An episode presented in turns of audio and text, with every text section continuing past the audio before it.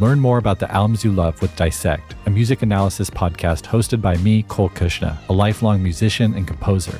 Each season of Dissect dives deep into a single album, forensically dissecting the music, lyrics, and meaning of one song per episode. Our newest season is covering Tyler the Creator's Igor, a beautifully honest album in which Tyler explores love, communication, masculinity, and truth. Listen to Dissect today only on Spotify, because great art deserves more than a swipe. Apple Card is the perfect cashback rewards credit card. You earn up to 3% daily cash on every purchase, every day. That's 3% on your favorite products at Apple, 2% on all other Apple Card with Apple Pay purchases, and 1% on anything you buy with your titanium Apple Card or virtual card number. Visit apple.co forward slash card calculator to see how much you can earn. Apple Card issued by Goldman Sachs Bank USA, Salt Lake City branch, subject to credit approval. Terms apply. This episode is brought to you by Jiffy Lube.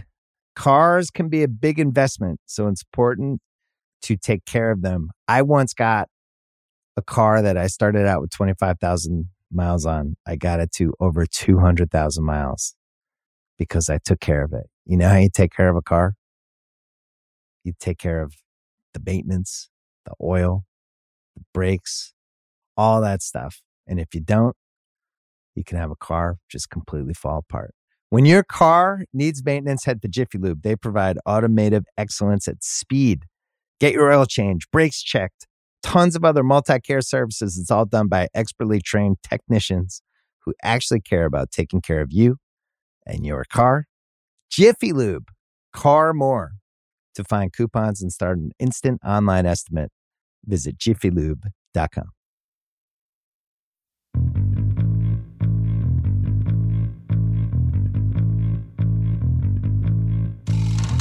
It's a Prestige TV podcast. My name is Bill Simmons here with Joanna Robinson. We recapped White Lotus episode one last week, talked some big picture stuff. We're going to dive into episode two of a increasingly sex crazed White Lotus. I hope your mom is having the best Uh, time. my though. mom's my mom is over the moon. Um, it's not like episode one wasn't a little sex craze. Like we- it ended with our guy Christopher Moltisanti with a with a lady of the night.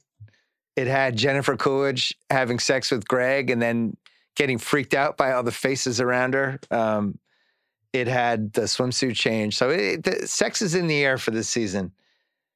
Episode two, we have Aubrey Plaza's character catching her husband jerking off. Mhm. We have Moltisanti adding hookers to the room. Bold move. You can only have one extra key to the room. Well, can you put can you put the other one on my dad's room? So we have that. And we have a sex convo at dinner with our favorite Mm. couples about The morning foursome. sex, night sex. Uh, Aubrey Plaza's character, Harper, clearly sensitive about the perception that she might not have a good sex life. So doing the, oh yeah, we we have just having crazy sex and just so much going on. Where do you want Yeah. to start? What jumped out on this episode for you? Um, I think I want to start with the three generations because we didn't talk about them that much Yeah. in episode one. Good. Um, and I think we get some more information about Albie, the youngest, that helps me better understand, I think, what Mike White wants to do with these three. All right, let's hear it. Like when he's at dinner, you know, on the surface, I'm like, oh, he seems so nice. We like Portia. Sure, let's have a nice little sweet burgeoning romance as part of this story. These these two nice characters, let's put them together.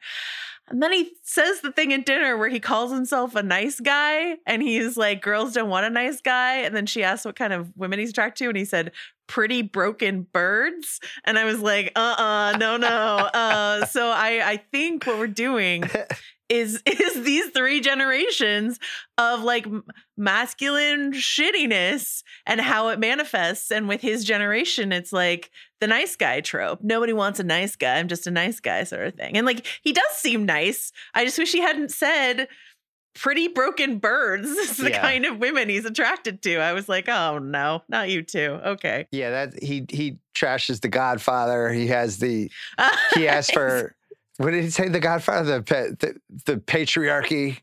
Yeah. It's some patriarchy comment about the Godfather, like negative. That's when he lost you, right? Yeah. He, tra- he starts trashing the Godfather. You're like, when you trash the. Godfather, I'm out. It's just I'm blind out. There's no coming Yeah. back. That's then fair.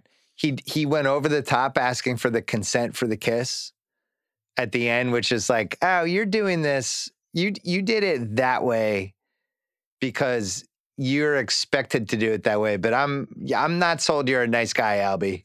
You can you can play the part. I don't trust you. I usually don't usually don't use the words over the top and consent together, but I will say like in the first episode, she Portia says on the phone, I just want to be like thrown around by an Italian guy. Like she's looking for like the passionate Italian fantasy, you know, and and he Albie's like timidity and But it seemed like intentional timidity to me. That's that's why Yeah. I didn't trust it. yeah. I felt like yeah, he was doing it because it was what he was supposed to do in the situation, and he was trying to present a certain side of himself. But this guy has the same DNA as the other two guys. Right. Well, he says the thing about like, I just don't want to be my dad, right? And again, I Yeah. think Mike White is really interested in those cycles that you don't escape. Even if the audience is rooting for you to escape them, you don't escape them. To me, we're gonna, and we've only seen the first two, but it's gonna be revealed he's way more like the dad and the grandfather than he's letting on. I don't trust any of it. No, I wanted to ask you a quick Michael Imperioli question. Like, Yeah. why do you think he hasn't had a bigger post Sopranos career? I'm excited for this role for him. Like, you know, HBO Prestige, and like, he hasn't had roles like this that you would expect because, as you know, Bill. I haven't seen The Sopranos, and I I know. know that Michael Imperioli is like g- great on that show and deserves more. So, what you know? You not seeing The Sopranos is one of the great distressing things in my life right now. Um, You know? he so it could go one of two ways. One is he just caught the perfect character at the perfect time. Christopher was an unbelievable character, totally indelible. Hard to even imagine him not as Christopher. That's how good the character was. Hmm. And I think a lot of the people from that show had trouble breaking out of it. The same way like The Wire was like that too, where you saw Michael K. Williams and it was just hard not to think of Omar. You know, you saw Right. Jamie Hector. It's like you just see Marlowe. And Christopher was so indelible. I remember Zoe and I were on like a soccer trip, maybe like 2016, 17, something like that. And we rented that Halle Berry movie that where her kid gets stolen. It's Oh, called yeah. like kidnapped, something like that. Her kid gets stolen on a playground and she chases and she's looking for the guy. And at some point during the movie, Michael Imperioli shows up for like 15 minutes. He's like, he's a passerby and it, it's just like this bit part. And I remember thinking like, what the fuck happened here? How is he in the bit part of a Halle Berry action movie that's like a, basically a straight to video? This is this should have been better. So I was psyched that he was in this. I guess I guess that makes sense. I mean, I, we want to get back to the episode, but I guess I, I will just say the fact that I know that his character is Christopher Moltisanti without having seen The Sopranos Right. speaks to your point of like I think I just hear people call him that rather than Michael Imperioli. They call him by his character name, Yeah. meaning they haven't been able to separate him as a performer. Anyway, I think he's great in this, and I'm I'm really glad he's here. very distinctive features. He's there's something about him that I think really worked with Christopher and works with this guy, where seemingly put together, distinct look, very Italian, but there's like some real damage that you can kind of see when you're looking at him, and maybe that. You know, like I, I do feel like he could have easily been the lead of a CSI, something like that. Like he's kind of in that Caruso lane to me, where Caruso had these very distinct qualities that worked on certain shows or movies, but he wasn't, you know, he's great in Proof of Life. I love Caruso. He was NYPD Blue season one is one of the best start to finish seasons I think any TV actor has had. Yeah, Um, he's had that whole CSI run where he basically became a parody of himself. But for the most part, he always felt like Caruso and it always overpowered whoever he was. And may- maybe that's the same thing with Imperioli, where he just, fe- I just feel like he's Michael Imperioli. I can't see him as a character. he has the great I've seen some shit face. Yes. but also maybe what will help separate him from Moltisanti is the fact that like now he's got this like beautiful iron gray sort of like coif of hair and you're just sort of like Great hair you this. know time has passed Yeah. let's let's see him as someone else now and and what's going on with him Yeah, he's seen some shit. And then F. Murray Abraham as the grandfather, like legendary actor. This guy guy was guy was Omar and Scarface. You know, he's Yeah. going all the way through. And what was he name? Amadeus. yeah Salieri that's what he won the Oscar for yeah The um, just has been around and had some real weight. He was kind of in that Ben Kingsley area where he couldn't be like the star of a movie, but if it if he was one of the three or four stars, it felt like a big movie. Great dramatic actor, and just had real weight in whatever he did. So it was like a natural for somebody like that to be on the show. But I think there was a there was a period of time I've I've talked to F. Murray Abraham about this because Salieri, his character in Amadeus that he won an Oscar for, was such a massive cultural phenomenon at the time. Yeah, He had trouble for years getting people to see him as anything other than Salieri. And it wasn't until like a little later with like Homeland and Grand Budapest Hotel and a few other things that like he, you know, and, and Mythic Quest, uh, you know, Yeah. a show that I really loved, um, that I, I think people started to see him as something else. But he talked about exactly the Michael Imperioli problem we were talking about, which is like an iconic character that you can't get people to see you as something else. As. But like uh, he's really well cast here. Him talk, you know, I'm talking about Greek mythological rape and saying the word rape several times uh, in the Greek theater scene in Yeah. this episode. And he's like, you know, if, if uh, Demeter can forgive Hades for that, yeah, in front of someone they don't know. yeah. And if Demeter can forgive Hades for for raping your daughter, surely your wife, you know, can forgive you for whatever it is you did. Um, wild, wild scene. and Albie's pretending to be horrified, but he's not 100% horrified, which is why we don't trust Albie. I don't trust him. he, he's like, Grant, no, no, you can't say that. But he's not. I don't feel like he's. Anyway, we don't trust Albie. to go back to like meeting Albie when she says she's when Portia says she's from San Francisco and he's like, "Oh, I love San Francisco. I went to school near there." And immediately I was like, "Stanford." And he just doesn't want to say, but he kind of wants her to ask. And so that he says, like, oh, I went to Stanford. Yeah, he was so douchey about it. Albie sucks. I can't stand him. Oh. He's like, "Where'd you go?" Chico State. He's like, "Cool, cool." He's, Yeah. he's like, "You douche. You just Yeah. wanted like the power." This is why I don't trust a single thing he does. Um, we didn't mention Dominic, the uh, Imperioli character. Clearly, did some terrible stuff to his wife to the point that he calls the wife in episode one, and she's screaming at him in a way like, you know, there is no scene. coming back with us. It is over. The daughter was supposed to come on the trip. She didn't come either. So he's basically lost all the women in his life, right? And in this movie, quickly gravitates to the hookers or locals. well, he had like pre-arranged, pre-arranged locals are in place. this assignation with with Lucia, but like, um, Second episode, it goes to another level, to say the least. puts him on the room. Yeah. That's you know, Puts him on the room. There's a threesome that he's trying to pretend the threesome isn't in play, and it's like, come on, dude, you're gonna break. And then it happens. right. But I think he genuinely thought for a second that he like he meant to not break. Oh, come right. We know he's gonna break. Yeah, that's the thing. He's a broken guy. He's gonna break. Yeah. he just break. can't help himself. So, in that sense, a little like Tony Soprano, actually. Like Tony could just never turn it down. You've never seen The Sopranos, so you don't know. But um, but Tony could Tony could never turn down a lady. thing. Yeah, could never turn it down. Um, all right, so we have them. They were probably, I would say, the second most interesting people on the show this episode. I we'll save the couples to the end. Tanya and Greg are The unraveling local girls. unraveling. And uh I mean Tanya, I'm still undecided whether she should have been in season two Mm. and whether I've had it with Jennifer Coolidge. So let's have that conversation quickly. It's been a lot of Jennifer Coolidge because she's in the Watcher in a really big way too. And I, I think Mm. I like her, but I think she's just Jennifer Coolidge and everything. I don't I don't she's playing herself. I don't feel like she's really necessarily acting. Do you? Uh, I mean, her comedic timing, I think, is really good. It's so I don't want to take, I don't want to take that from her. But I think similar to what we were saying about Aubrey Plaza in episode one, that there's like an Aubrey Plaza type Yes. that she often plays, and I haven't seen Jennifer Coolidge ever do anything that breaks that type. But sometimes it's more interesting than it is in other places. And I think in White Lotus season one was sort of the ideal, like this is the ideal Aubrey Plaza character. That was the ideal Jennifer Coolidge character. Agree.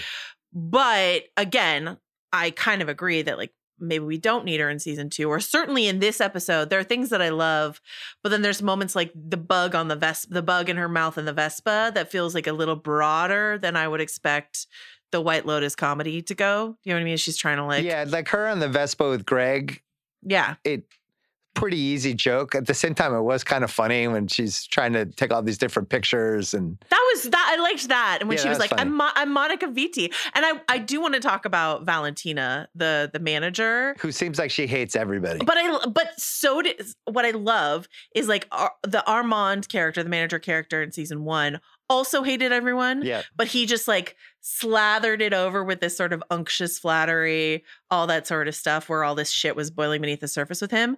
I love that Valentina is just like genuinely rude to every single one of her guests. Don't you feel like this is a European thing? I feel like you could get away with this in the yeah, if you're countries. Italian, and yeah. she's like, "I'm surprised you're here. You're very old." Yeah. is what she says to Evan Abraham. Right. He's like, "What do you mean you're surprised?" Well, you're very old. Yeah, that's and it's just a long brutal, trip. brutal comment. Yeah. Or like the the the runaround she gives Michael Imperioli's character when he's trying to like add the hookers and she's just like, "Oh, an extra charge. Do you need a rollaway cot?" Like, well, you know, like all of that shit she's giving him is so wonderful. So when yeah, when Jennifer Coolidge dressed all in pink is like, "Who do I look like?" and she says Peppa Pig and she's like, "No, I'm Monica Vitti, like this Ugh. Italian bombshell," you know, and it's uh like Valentina, real piece of work, real piece of work. Yeah, that's that's another one where when you watch the show the second time, the Valentina and Dominic trying to get people on the rooms, all the subtle shit in there and the way she's playing it, and he's getting madder and madder, but trying not to get mad because ultimately it's going to land in, "Hey, I'm paying five thousand a night. Put these fucking people in my room," but he doesn't want to do it, and she's kind of pushing him to try to do it, and it's just like a little cat and mouse game. There's a lot of cat and mouse in this show, which I like. Just things building under Yes. underlying stuff and people kind of testing each other without overtly testing each other. Um, Tanya loses it at dinner, and we we know the Greg thing's going badly.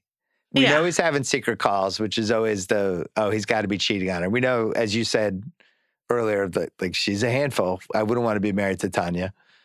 And Greg now is doing that. I got to go back. I wouldn't want to be married to her, but I want I I You wanna want be someone happy. to wa- I want someone to want to be married to her. It's not me, but like yeah. I would like someone to find all of her shit endearing. I mean, she's such a narcissist. I would say. I would say it's probably hard for her to connect with Yeah. somebody else in a real way. So we know we know Greg's headed for the door, and then at the end of the episode, how did you interpret that? Him on the phone being like, "I'll be home soon. I love you too," and it's like, does my wife interpreted it as this guy has a second family?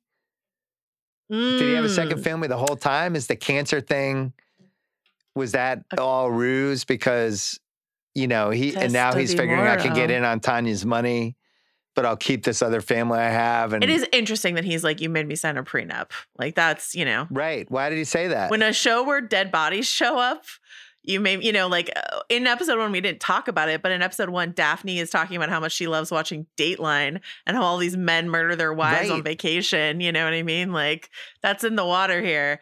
Um, Literally. but I, uh, yeah, but I think that, uh, again, I don't know. I'm so overly suspicious of a clever writer like Mike White trying to fool me that I'm like, does he have a secret family? I, I was trying to figure out a way in which this could possibly still be about his health. But like when he says "I love you," I'm like, well, I no, don't. he's talking to he's talking to a woman. There, it's just is he married to her? Is it a mistress? What is it? As a woman on the side, I don't know. and he has Prenup. clear contempt for Tanya. Like there's that one scene she wakes up and he's just sitting upright in the bed, like just looking sadly. He looked like Kevin Durant on the Nets. but what I what I like about this episode is she's like she says she's like you don't even like me. Yeah. I've got my eye on you. You don't even like me. And then he he comes back with very valid criticism of her. You drop your friends, you fire people on a dime. How many sins have you been through? You discard people. And we saw her do exactly that Yeah. to that woman who works in the spa in season one after sort of pumping her up with all these promises of like, I'm gonna go into business with you, right? So Tanya's not an angel by any stretch of the imagination, but he's got valid critiques of her, but she's like, I can tell you don't like me, you're full of shit. And yeah, like, why is he pretending? You know, Why? Because he likes the mm, lifestyle and for the money? yeah, I guess. he gets to go to. Sicily, I guess. Yeah, I mean, he's not wrong. Every everybody in her life is transactional. Yeah, but like I think she would like them not to be. Yeah. She'd You like know? them not to be, but she's not going to be able to stay out of her own way. Yeah. So I don't know how that plays out with Greg, but Greg became a lot more interesting in episode two. He seemed a little way more than just guy who's married to the rich lady so he can go on vacations. It was like, all right, more stuff's going on here. Yeah. Then we have our girl Aubrey Plaza walks in on so the, so Ethan goes on a run. She goes Yeah. to get a croissant with her book, and the happy couple are like, "Hey, Harper, over here!" And she pauses for a split second with the, "Fuck! I just wanted to eat my croissant and read my book. Now I have to talk to these idiots again." Can I just tell you that I've had that moment where Yeah, like what- everybody has. what's going on in your head is you're like, can I get away with saying I just want to sit here with my book? And then you're like, nope. Yeah, even I that's can't. even too rude even for her. Yeah, I can't do it. So he's got to do that. The Ethan, who's on his morning jog as one of the uh, one of the hostitutes is leaving, um, goes back and decides his endorphins are going at it. He's just going to whack one in the hotel room.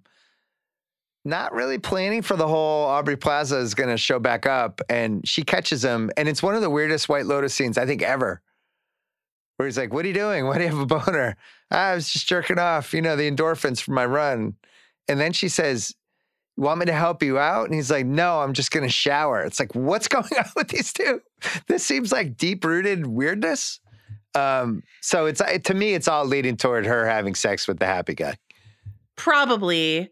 Or or him using her lack of sexual activity as again some sort of power play over her. But I think that like uh I thought it was really interesting how that whole conversation boils down to like he likes to have sex in the morning and she likes to have sex because she asks about sex They said that at at night. Yeah, you know yeah and it's sort of like uh but i also really loved the conversation they have when he's in the shower where he's she talking flips to her it to the other couple. She's like, "Did you know?" And she's just like almost changing the subject.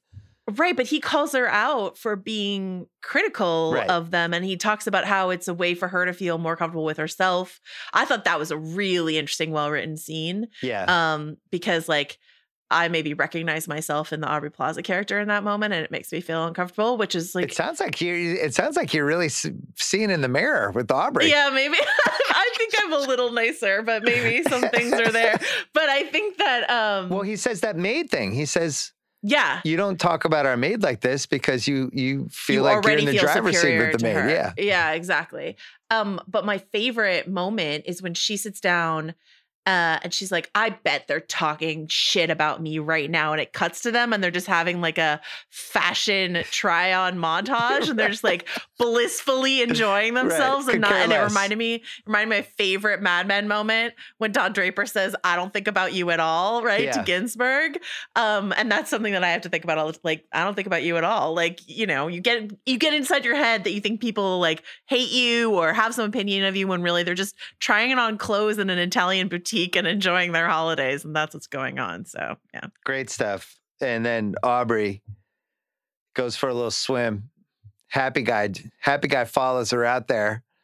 And this is after they, there's been like a little weirdness. As Yeah. I mean, every interaction they have as a foursome ends up being weird in some way.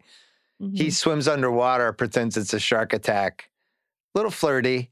And again, she's got a little light in her eye. Like she's kind of mad at him, but she's also like definitely intrigued. So they're they are now laying breadcrumbs. And I like the way that that was shot. Um, you know, it's like the the Jaws cam, the underwater Jaws Yeah. cam is there, but also it just like what it does is it just shows us like her body and his body underwater, and it's just sort of like this is what's going on underneath. Like we're Yeah. talking up here, but here's what's going on underneath. I hope your mom loved that scene. And then, So, well, then he does the kind of the eight year old move where he's like, "You don't like me," yeah, you know, and she's like, "No, I like you." And th- th- he's just, you know, he's he's not a rocket scientist, and she's obviously very smart, and she kind of knows what's going on, but she kind of likes it. So season one had a lot of the racial dynamics of what was going going on in the in that season. This one, again, we we've we've already dubbed this the sex season, but like I really Yeah. thought that comment she made about the fact that like she and her husband, who are not white but white passing, she's like, you know, we're their token not white friends essentially. Um, and when they were talking about Puerto Rico, and Daphne's like, "What is it? It's not a state. Is it a territory? You know, like all that sort of stuff." So it's like Yeah, That Aubrey dynamic- says, it's a territory. Like It's she's definitely territory. pissed off about it. Yeah, she's like, you can come stay with my family in Puerto Rico if you want to, and it's just sort of like, uh, it's an interesting element in in this dynamic because like when the happy couple, as we're calling them, when they talk about we don't we don't engage with the news, why would you do that? Oh, the world's not ending. Why would you do that? Well, they're like two white, rich, happy people, right? You know what I mean? And like Aubrey Plaza and her husband, who are like only newly wealthy and like not white and are like going through the world and having a very different experience. And um, I think that's an interesting, like, sort of theme that he's sifting into this season. You know, it's interesting when when I heard they're doing season two, I thought for sure that they would have either a black couple or a black family because the first season, for the most part, was pretty white, right? And I thought he would experiment down that road, and he didn't. I think he decided to make this the sex craze season. But if I had to do this show differently, I probably would have dumped Tanya, and I would have I would have had a, a a couple or a family that was a little different. I don't, I didn't, I just don't feel like I needed to ride the Tanya train again. Maybe she would come back for season three. I would have just gone all new characters if I was the GM of the show. Well, I mean, on the one hand, yeah, but on the other hand, if he's like kind of trying to franchise, like this is a really interesting thing that they're doing here because they're calling it a quote unquote anthology show. Yeah.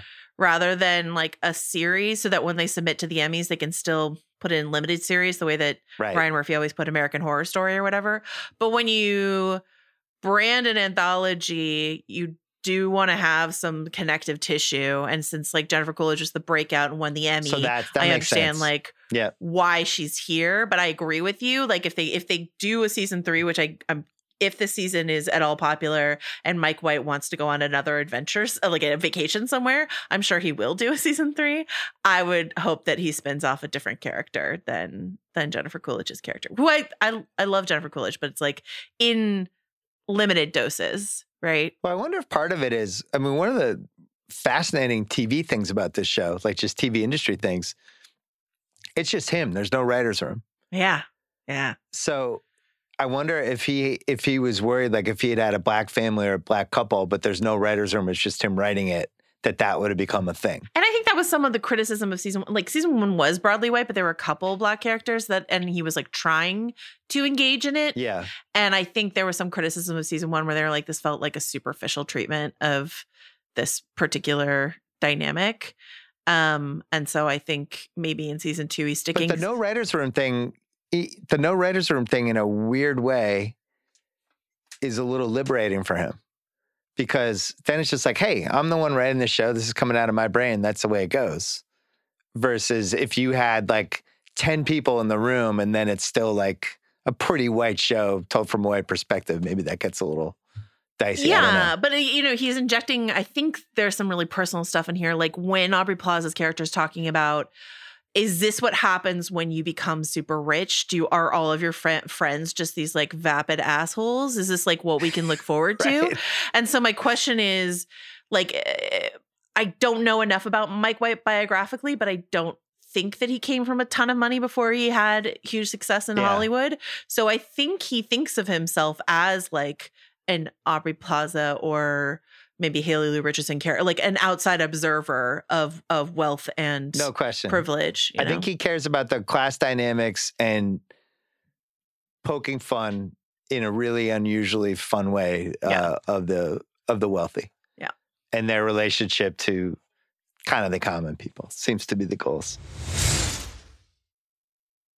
Apple Card is the perfect cash back rewards credit card. You earn up to 3% daily cash on every purchase every day. That's 3% on your favorite products at Apple, 2% on all other Apple Card with Apple Pay purchases, and 1% on anything you buy with your titanium Apple Card or virtual card number. Visit apple.co forward slash card calculator to see how much you can earn. Apple Card issued by Goldman Sachs Bank USA, Salt Lake City branch, subject to credit approval. Terms apply. This episode is brought to you by Jiffy Lube.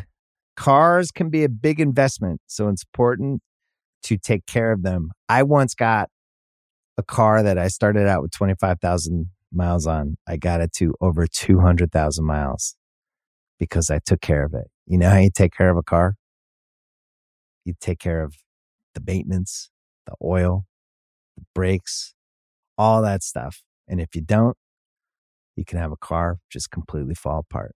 When your car needs maintenance, head to Jiffy Lube. They provide automotive excellence at speed.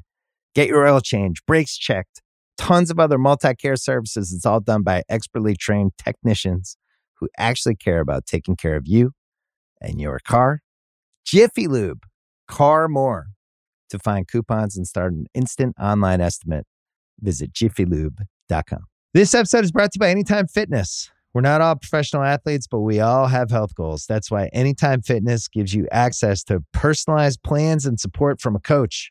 Plus, you can track your training, nutrition, and recovery progress with the Anytime Fitness app, just like the pros. With 24 7 access to more than 5,000 gyms worldwide, get more from your gym membership. Visit AnytimeFitness.com to try it for free today. Terms, conditions, restrictions all apply. See website for details. Who won the episode for you? Um, I'm gonna give it to uh because we didn't talk about it, so I want to talk about it. Uh the actress is Beatrice Granno, who plays Mia, who's like the non uh, you know, sex work Mm. because she has that like beautiful musical moment where she actually like crushes it on the piano and shows that like the guy she threw the his the drink in his face last week, Giuseppe, the like completely mediocre piano bar singer guy, like what it really means to have talent. And I really liked that moment. So um, yeah. yeah, I liked it. You know, I think the show's trying to make us like her, which means she's definitely dead in the last episode. No, no, I'm, cry- I'm, I'm I'm, rooting I'm for almost, her. I'm, I already built her gravestone. She's done. I'm I'm rooting for Because- the girls, the local girls. I like them. no, they have, that, that's, that's what this show does. They're, they're going to, uh, one of them's going to die. You're right. Be- well, I, don't know if definitely one of them is going to die, but you're right that the person who paid the most in season one was not the privileged guests at, you know, it was Armand, right? So, like, it, the lesson is not going to be the privileged people get any kind of comeuppance at the end of this season, probably, you know? All right. So predictions going forward. We have not, we have intentionally only watched the first two. Yeah. predictions going forward. Greg, if Greg leaves, that puts Portia together with uh with Tanya, probably in more scenes. So maybe maybe they go down that road. hmm I think Dominic is unraveling, and I think that probably gets worse. Yeah, the montage then- at the end felt a little like it reminds us of Armand, who like went down a drug spiral in yeah, season one. he's yeah, he's gonna unravel. That's happening. yeah. I wouldn't be surprised if his wife didn't show up at some point this season. Yeah, I forgot to look in the credits, but her voice sounded familiar to me. So like, I don't know. Yeah, I feel like that's a real actress. Yeah. I, I'm a mate. You're like a great voice sleuth. I know. had- what was the one in Yellowjackets? You you you figured out who the Yellowjackets lady was? no, I think before- it was the, oh, not, the not Yellow old Jackets, man, uh, the, old man. Yeah, yeah. yeah. I forgot to. I forgot to check the credits to see if that. Yeah, but she sounded Yeah, familiar I think to that me. wife shows up. I think she's someone we'll see. Yeah. The big thing I think to watch in the third episode is uh, Happy Guy and Aubrey Plaza.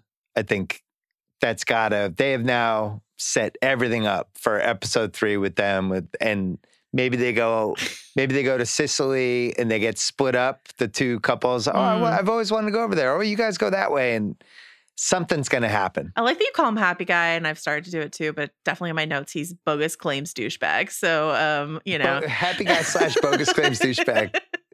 he's all of those things. I really like I like that actor, and I really like Daphne. I think yes, I think Daphne's excellent because that's kind of a nothing part. You know, Yeah. she's just supposed to be dumb and happy, but she's good at it. I, everything she does when she starts talking about how she like goes on spending sprees when she's wine drunk.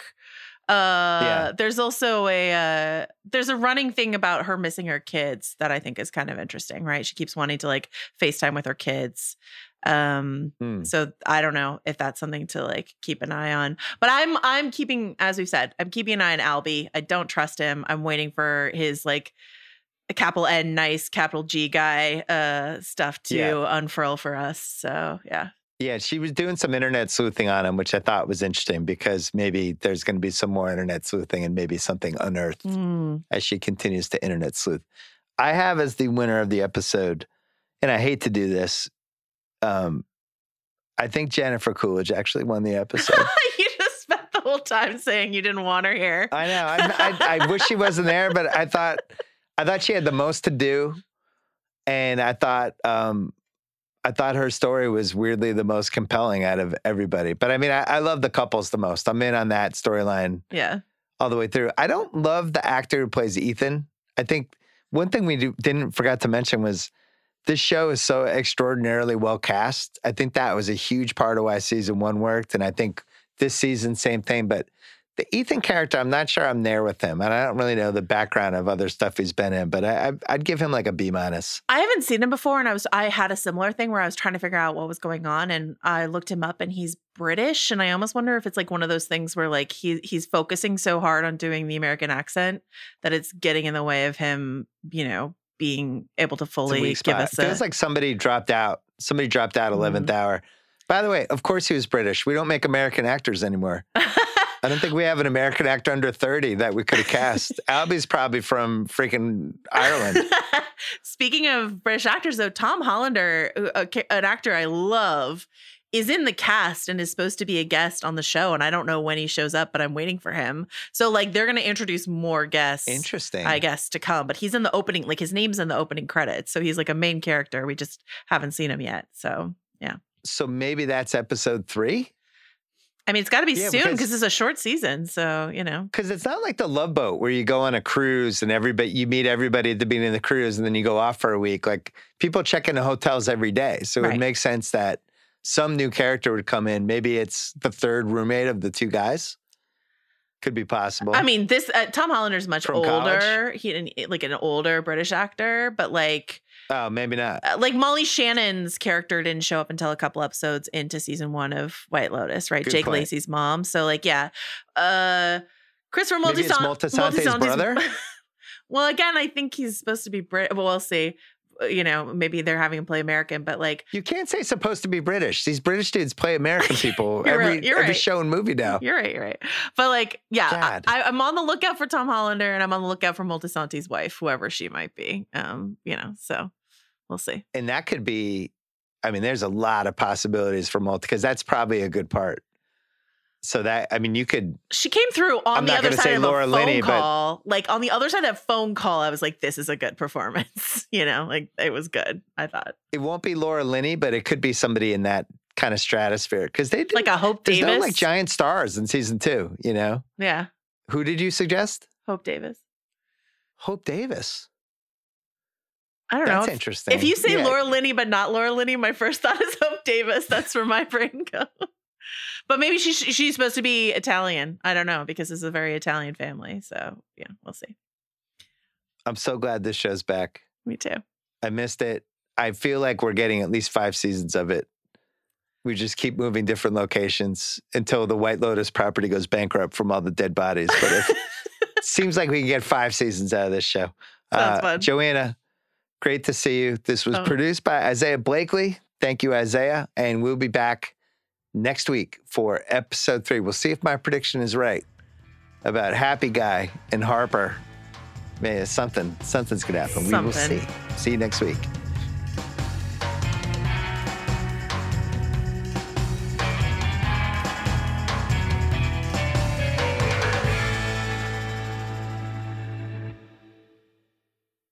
This episode is brought to you by 20th Century Studios' Kingdom of the Planet of the Apes. As a ruthless king builds his empire at the expense of the remaining human race, a young ape will fight for the future of apes and humans alike. Kingdom of the Planet of the Apes. Enter the kingdom in IMAX on May 10th and in theaters everywhere. Get tickets now. This episode is brought to you by State Farm. You might say all kinds of stuff when things go wrong, but these are the words you really need to remember. Like a good neighbor, State Farm is there. They've got options to fit your unique insurance needs, meaning you can talk to your agent to choose the coverage you need, have coverage options to protect the things you value most. File a claim right on the State Farm mobile app and even reach a real person when you need to talk to someone. Like a good neighbor, State Farm is there.